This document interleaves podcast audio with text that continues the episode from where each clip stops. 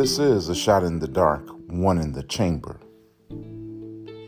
View your current crisis as a faith builder for the future.